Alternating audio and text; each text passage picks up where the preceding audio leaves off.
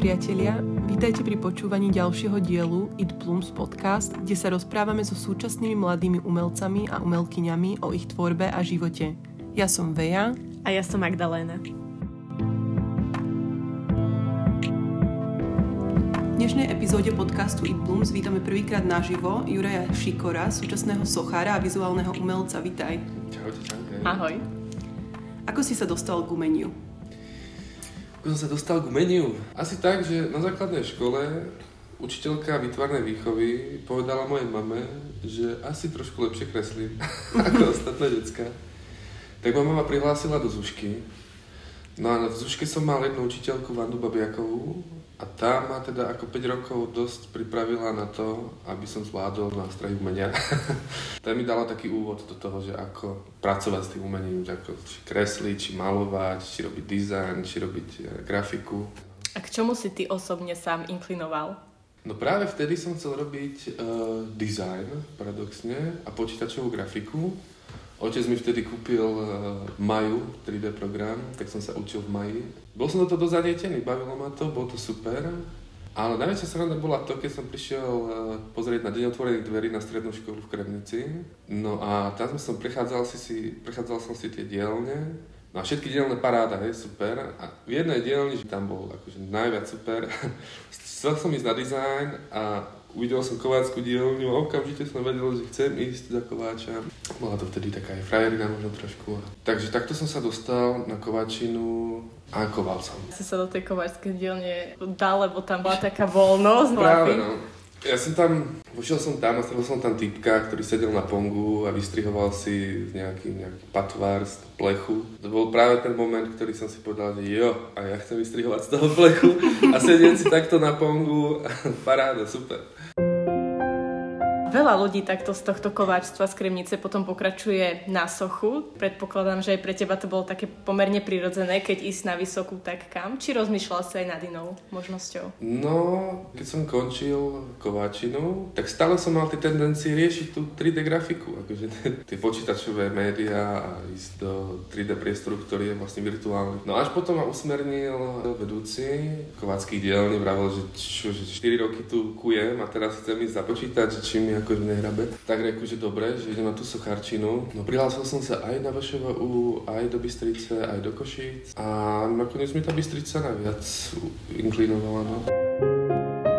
Ako sa zmenil tvoj prístup k tvorbe potom na tej vysokej škole, kde si začal študovať sochu? Ja už, akože mal som také tendencie, aj v tej kovačine nás tam do začiatku tlačili aby sme akoby rozmýšľali nad tým vecami, aby to nebola len teda akože estetická, estetický objekt, ktorý si dá človek len tak ne, na poličku, ale aby to malo nejakú myšlienku, aby to už tedy nejakým spôsobom hralo, že by to reflektovalo aspoň teda nejakú tému. No a toto sa mi veľmi páčilo, lebo ma bavilo práve tieto témy tam už riešiť. No a práve, že to poňať nejak úplne inak, nejak netradičnejšie.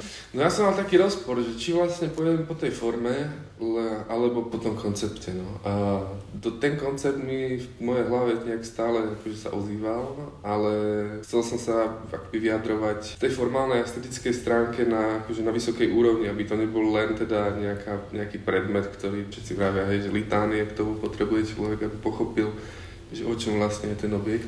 To sa mi vtedy na začiatku až tak moc nepáčilo. Teraz je to možno trošku inak, ale No tam bol rozpor, že či ísť k figuralistom alebo ísť k konceptualistom. A keď som zistil, že aj u konceptualistov môžem úplne spokojne si riešiť túto formálnu stránku a bajt a žiaduce.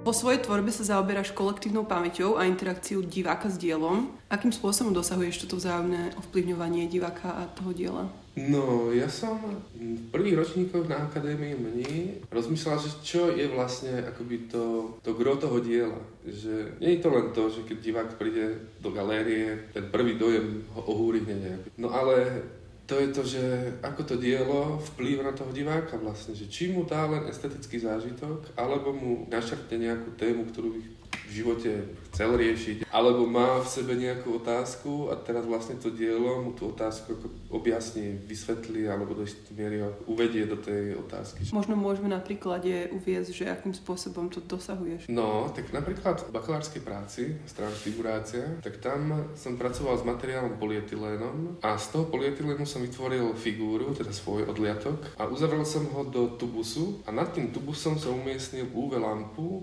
a ten polyetylén je citlivý na to UV žiarenie a ten, to UV žiarenie ho v podstate ničí a rozpadá sa tá socha. To UV žiarenie sa zapne iba vtedy, keď divák pozoruje toto dielo. A tam vlastne nastáva taká vec, že, že divák je vlastne konzument diela a to dielo sa rozpadá alebo je konzumované iba vtedy, keď sa na neho divák pozerá. To je tak na zamyslenie, že akú životnosť má dielo, že dokedy to dielo ostane v tých mysliach tých ľudí a dokedy akože celistvé, kedy má iba polovičnú hodnotu a kedy z neho už není nič.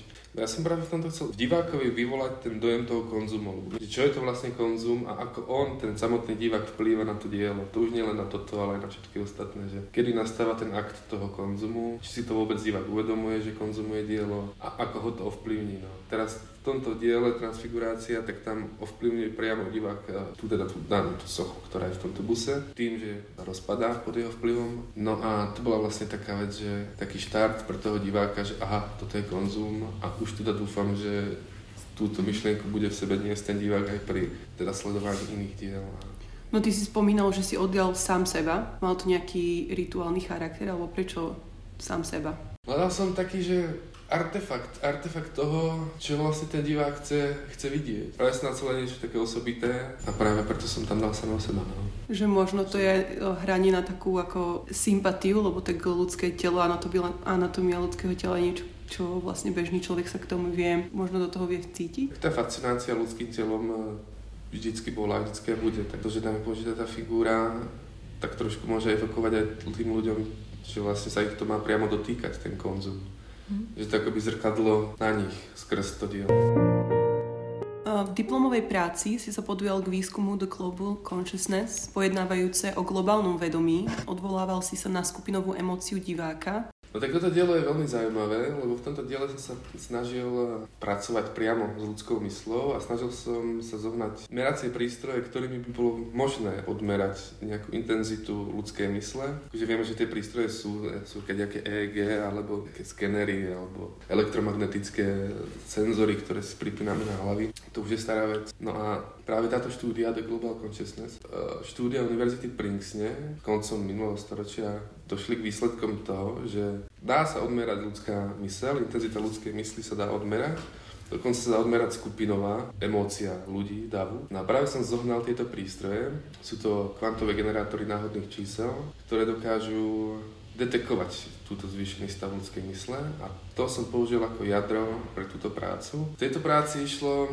priamo ukázať divákovi, že jeho mozog, jeho vôľa alebo jeho mysel má silu, intenzitu meniť tento svet alebo na ňu vplývať. Je to vlastne zlatá kocka. 2x2 metre s srdcom z tohto kvantového generátora náhodných čísel a táto kocka vibruje na solfeggio frekvenciách, to sú frekvencie, ktoré by mali vplývať na ľudský organizmus, sú to tých 438 Hz a sú tam rôzne frekvencie, ktoré podľa solfeggio vplývajú na organizmus.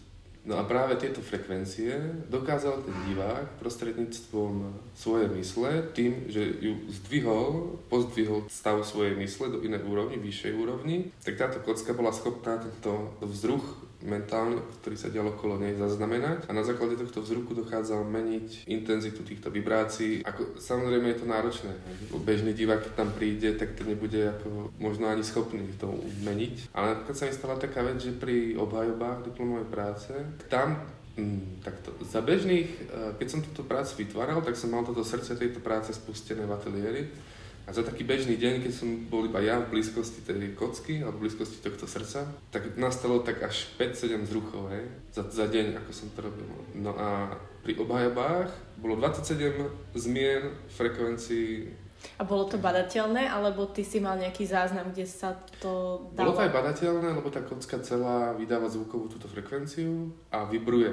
Celá kocka sa chveje, keď sa jej dotknete, tak budete cítiť chvenie a to chvenie je priamo úmerné tým frekvenciám, ktoré sú vo vnútri v tej kocke. No a ja ešte okrem toho mám vo vnútri počítač, ktorý samozrejme zaznamenáva všetky mm-hmm. tieto vzruchy a všetky tieto anomálie, ktoré nastávajú. Kam momentálne smeruje tvoja tvorba? Snažím sa do svojej tvorby tlačiť práve tieto vedecké a technické veci, ale je to cesta, ktorá nám otvára možnosti. Ale ty ovládaš tú technológiu sám? Vieš to ovládať, tieto prístroje? No, viem ich vládať. Našťastie mám otec môj softwarový architekt a brácho tiež, takže najväčší prúser, čo je pre mňa, je vlastne vyrobiť software. Hardware zohnať, to je v pohode, ale vyrobiť software, ktorý to vlastne reálne bude ovládať celé bude a bude to fungovať tak, ako chcem, aby to fungovalo, tak to je dosť zaujímavé. No, niekedy celé mesiace strávim s bratom, že a predkladám mu tie svoje idei, že takto by som chcel, aby to bolo, no teraz špekulujeme, ako napísať ten software, aby teda fakt robil reálne to, čo by mal robiť.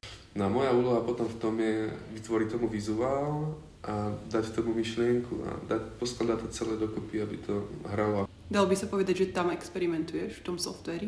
No experimentuješ práve v myšlienke. Tam tom softveri už len pretváraš svoju myšlienku do nejakého kódu a ten kód bude pracovať tak, ako mu ty povieš. Takže ty potrebuješ mať najskôr myšlienku, musíš vedieť, ako ten kód bude vyzerať a potom už len ten kód napíšeš. No.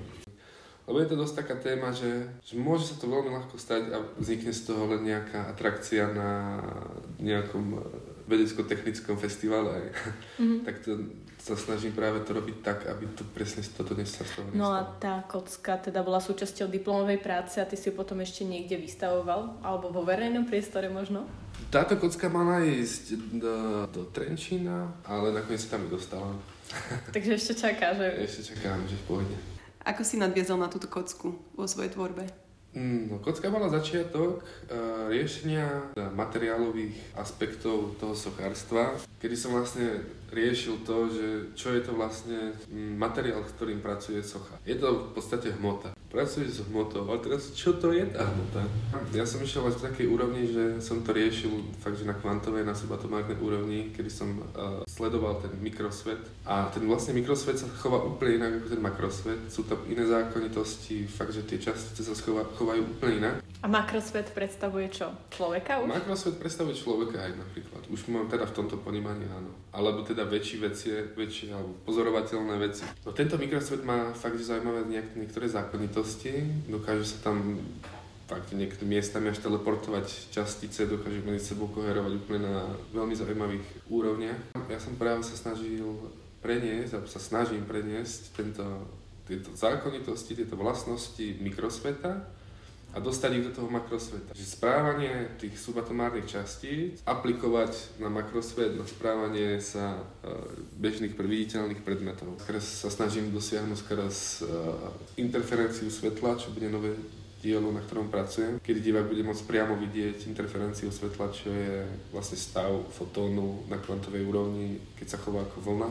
A potom ešte robím artefakty modliace sa, ktorým divák bude môcť prísť a bude sa vyslovene upreten na ne môcť sústrediť a bude ich dokázať ovplyvňovať svojou myslou tiež.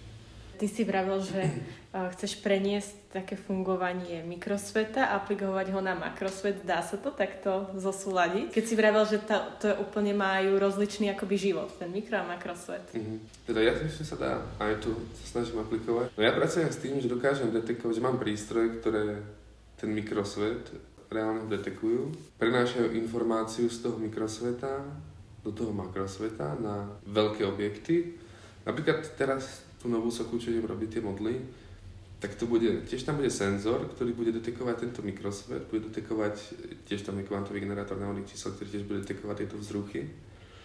No a on bude spúšťať mechanizmus, ktorý bude dávať do pohybu tieto modly.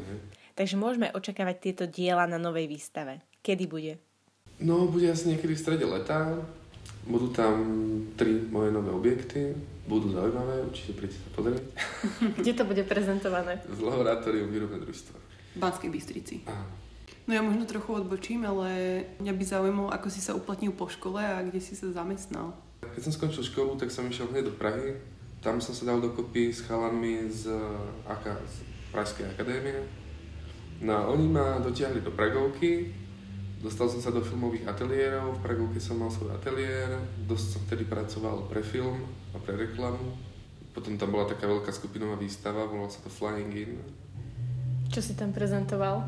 Tam som mal vtedy vystavenú svoju bakalárku. No. Čo ste robili konkrétne pre film a reklamu a či to bolo niečo, niečo, čo súviselo s tým, ako pracuješ voľne vo svojom umení, alebo ste tam boli skôr ako takí workery, pracovníci? No, tam boli zaujímavé zákazky, lebo nám, tam ti príde zákazka, príde ti skica a ty na základe tej skice musíš vytvoriť reálnu sochu, reálny objekt. A potom sa to konzultuje s architektom scény, či to sedí, či sa im to, či to, to pozdáva, či to akože chcú.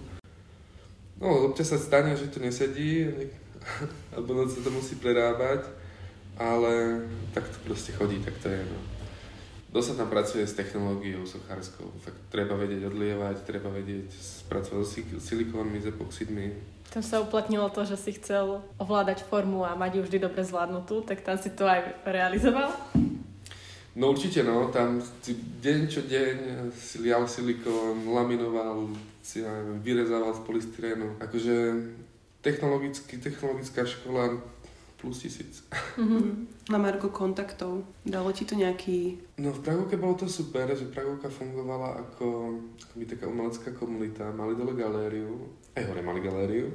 No a pohybovali sa tam kurátori. Mm, bol tam kurátor Karel Strp a on vlastne vtedy, keď som tam ja bol, tak on vlastne organizoval túto výstavu Flying In. To bola akože spoločná výstava celej tej Pragovky a on to vlastne kuratoroval a obiehal všetky ateliéry a vlastne to bolo super, že sa s ním dostal do kontaktu. Ty si teraz riaditeľom neziskovej organizácie UM s projektom Rozkvet Gallery, kde momentálne pôsobí aj viacero umelcov. Ako vznikla táto idea založiť neziskovú organizáciu? No, ideálne založiť neziskovú organizáciu vznikla niekedy v treťom ročníku na Akadémii umení, keď sme sa dali dokopy s, s maliarkami a s jednou audiovizuálkou, Majkou Šimkovou. Maliarky tam bola Miška Tánová a Miška Šuránska. No a rozmýšľali sme, čo ideme robiť, že, že celo by to nejakú organizáciu, tuto v Bystrici. V Bystrici bola vtedy veľká bieda o galérie, že tu vlastne okrem Staroslovenskej národnej galérii a galérii v podkroví vedeckej knižnici nebolo kde vystávať mladú scénu. No. Tento rok sa nám podarilo dostať, získať budova. O to sme sa snažili už roky získali sme, akože boli sme na meste a mesto nám dalo vtedy škôlku v Ulánke, lenže to nám neprišlo až tak atraktívne, lebo sme boli úplne mimo centra Banskej Bystrice. Teraz to vyšlo úplne super, lebo sme v centre. Keďže máme budovu, máme priestor, tak už sa dá všetko. Budeme to robiť workshopy, budeme to robiť výstavy. No a ideme to trošku naštartovať, no, urobiť platformu pre súčasnú umeleckú scénu v Bystrici. Že tu treba hlavne naštartovať kultúrne a kreatívny priemysel. No. Treba tu takýchto organizácií, ako sme my, možno viacej a vytvoriť medzi nimi spolupráce a tých ľudí, bansko-bystričanov, začať trošku viacej lákať na to umenie. Čo všetko táto organizácia zastrešuje?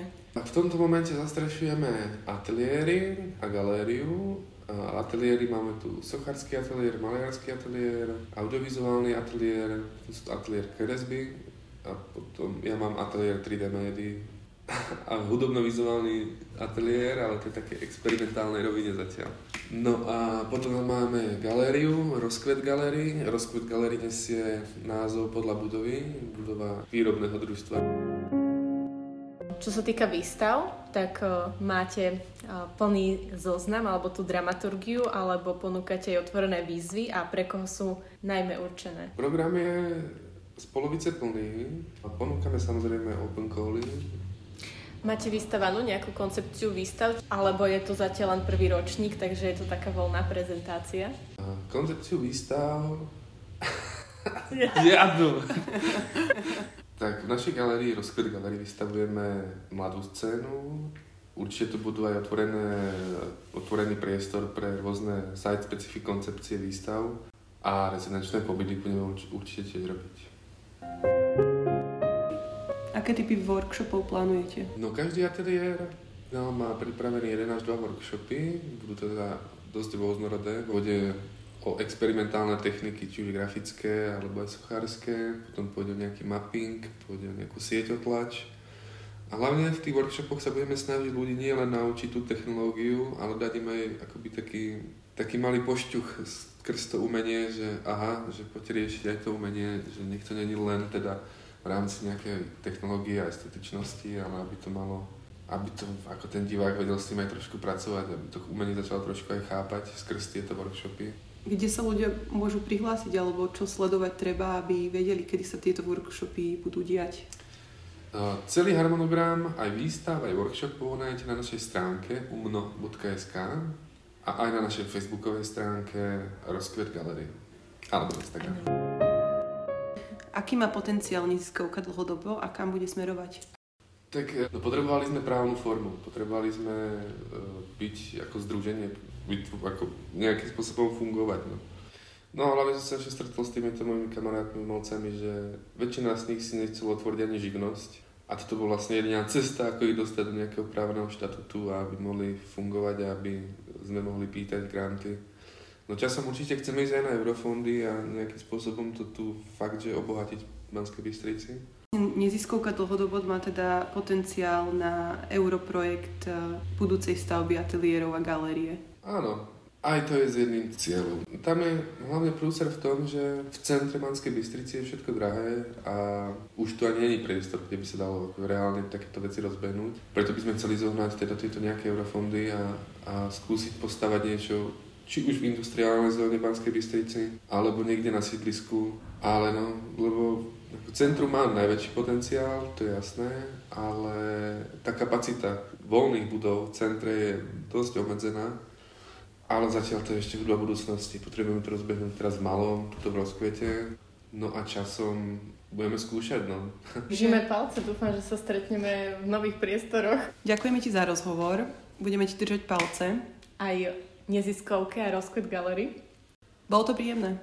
Ďakujem aj vám. Čaute.